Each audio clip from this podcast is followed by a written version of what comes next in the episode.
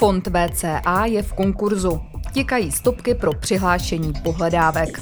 Napsal Petr Veselý z kanceláře Žižlavský. Městský soud v Praze rozhodl dne 27. února 2023 o úpadku společnosti VCA International a prohlásil na její majetek konkurs. Plyne to z insolvenčního rejstříku.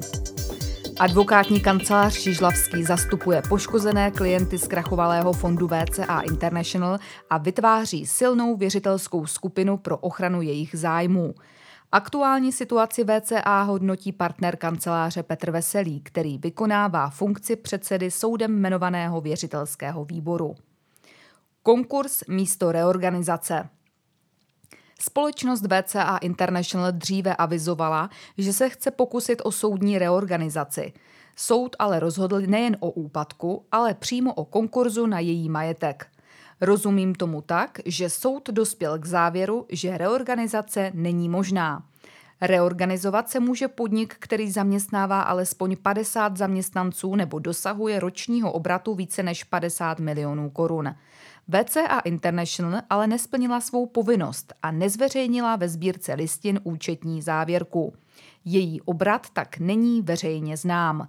Říká Veselý a pokračuje, Rozhodnutí o úpadku je jednoznačně dobrou zprávou, neboť dlužník se nachází jak ve stavu předlužení, tak ve stavu platební neschopnosti.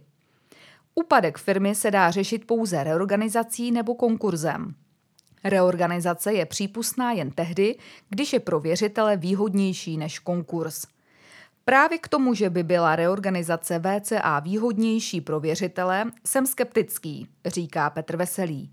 Jak to zatím vypadá, jediným významnějším majetkem dlužníka jsou obtížně dobytné pohledávky. Dlužník nevysvětlil věřitelskému výboru, v čem by měla být přidaná hodnota toho, kdyby tyto pohledávky vymáhal sám, dodává advokát. Podezření ze zločinu podvodu. Varovným signálem je, že podstatná část peněz klientů zřejmě skončila na účtu bývalého jednatele VCA International Matouše Poláka a dalších zpřízněných osob.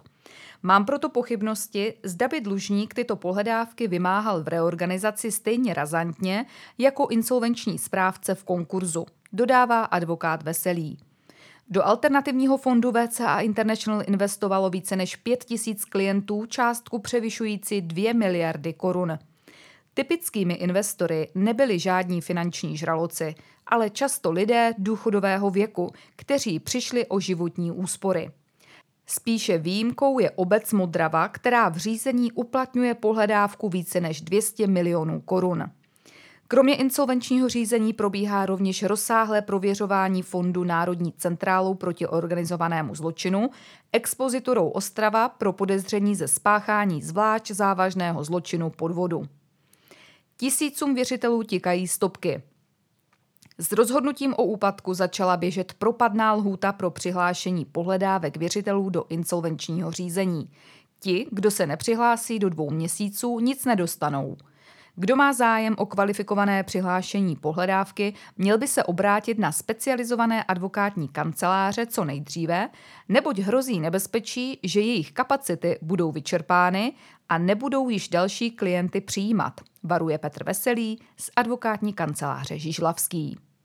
Pro Legal One Michaela Vašinová.